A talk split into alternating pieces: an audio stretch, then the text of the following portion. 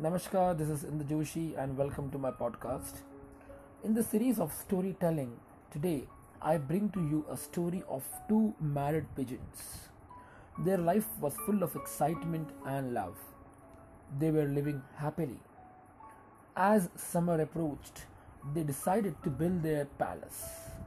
Yes, for us it is nest, but for them it is a huge investment it is their dream house or palace. After finalizing the safest location, they decided to start the construction from the next day. After rigorous hard work of months, their palace was half constructed. One fine evening, before leaving for the tree to spend night, the female pigeon asked her partner, My love, I'm excited for our palace it is half built. I'm going to lay my eggs in the center. Our children will play in the house.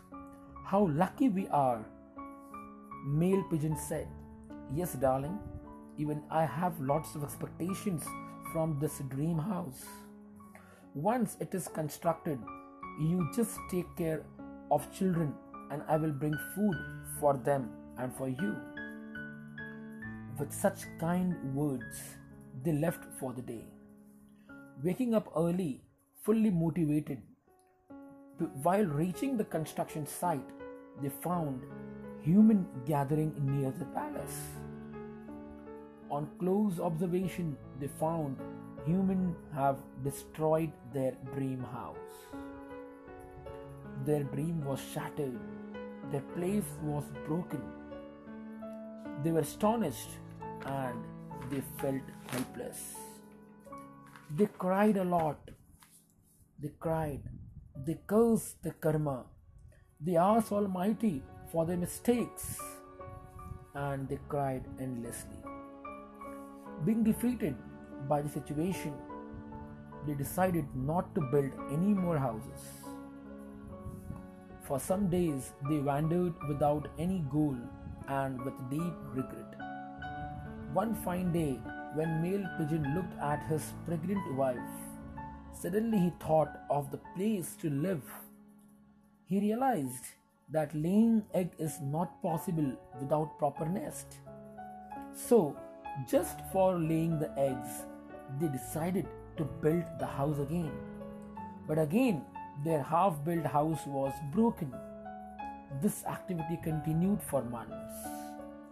Finally, Finally, human decided to ignore the activities of pigeon and this was the victory of pigeons.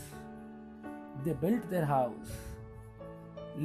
Female pigeon laid, laid her eggs.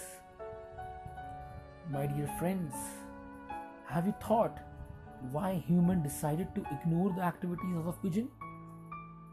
Because it was not the priority of human but why Pigeon? Why Pigeon decided to continue constructing the house?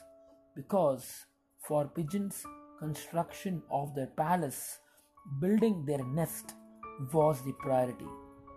So, the message of the story is if we make everyday's work the priority, if we just focus on everyday's work as the last priority of the day, we will make it possible. Finally, there is just one priority that is missing between possible and impossible. That is, if we add the word priority with impossible, we get it possible. That is, impossible plus priority is possible. Thank you.